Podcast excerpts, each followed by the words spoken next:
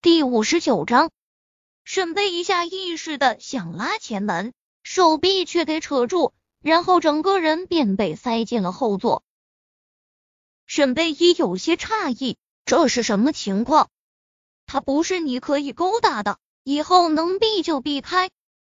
沈贝一人还没坐稳，耳边就传来了冷冰冰的声音：“勾搭？他居然说他勾搭别人？那？”是不是上次他会亲他，他也以为自己那也是在勾搭他，所以顺势想来段婚外情。想到这，心里除了屈辱，还有淡淡的失落。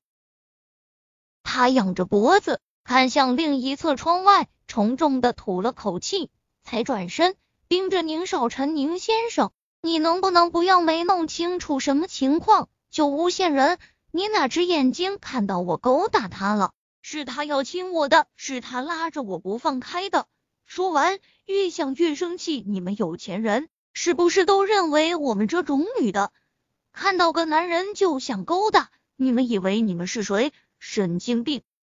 说完，他便作势要下车，只是拉了几次把手都没有反应，气得忍不住的猛拍了几下车体，眼泪就那么流下来了。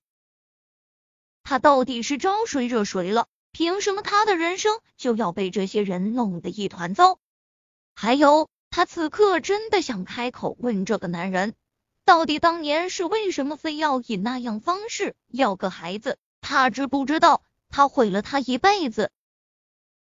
可是偏偏什么都没能说。他突然发这么大的脾气，把车子里的两个男人都怔住了。柳絮不停的吞咽着口水。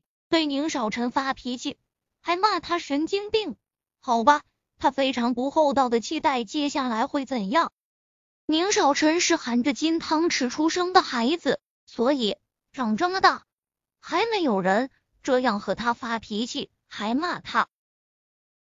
他本该生气的将这女人扔出车外的，可为何他却感觉自己不但不生气？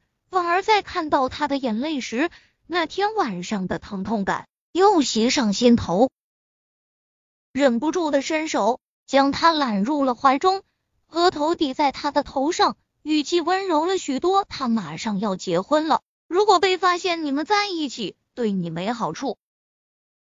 他是在和他解释吗？沈贝依听到他的话，愣了下，随即马上意识到了什么，挣扎着要做起身。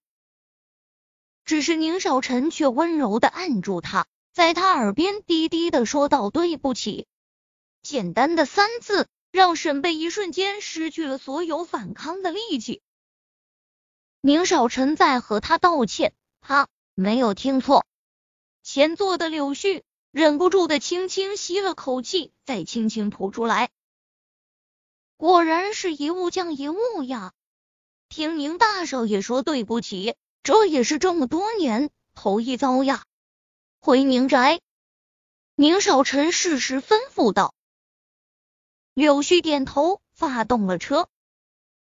沈贝依这才想起车里还有一个人，赶紧坐直了身体，眼角横了眼宁少臣，心里却砰砰的乱跳。怎么办？他说好这辈子不找男人的。说好了和男人不要有交集的，可是刚刚那个拥抱，刚刚那三个字，他很不想承认的承认，他似乎有一点点心动了。沈贝依呀，人家订婚了，订婚了，你有脑没脑？想到这，他咬着唇，朝着窗子边挪了挪。宁少臣则只是看了他一眼，目光深邃。接着，车里便安静极了，一直到宁宅，三个人都没有再说话。压抑的空气让沈贝依感觉有些窒息。还好，车程才二十几分钟。车停好后，他几乎是迫不及待的开门，然后冲向宁宅。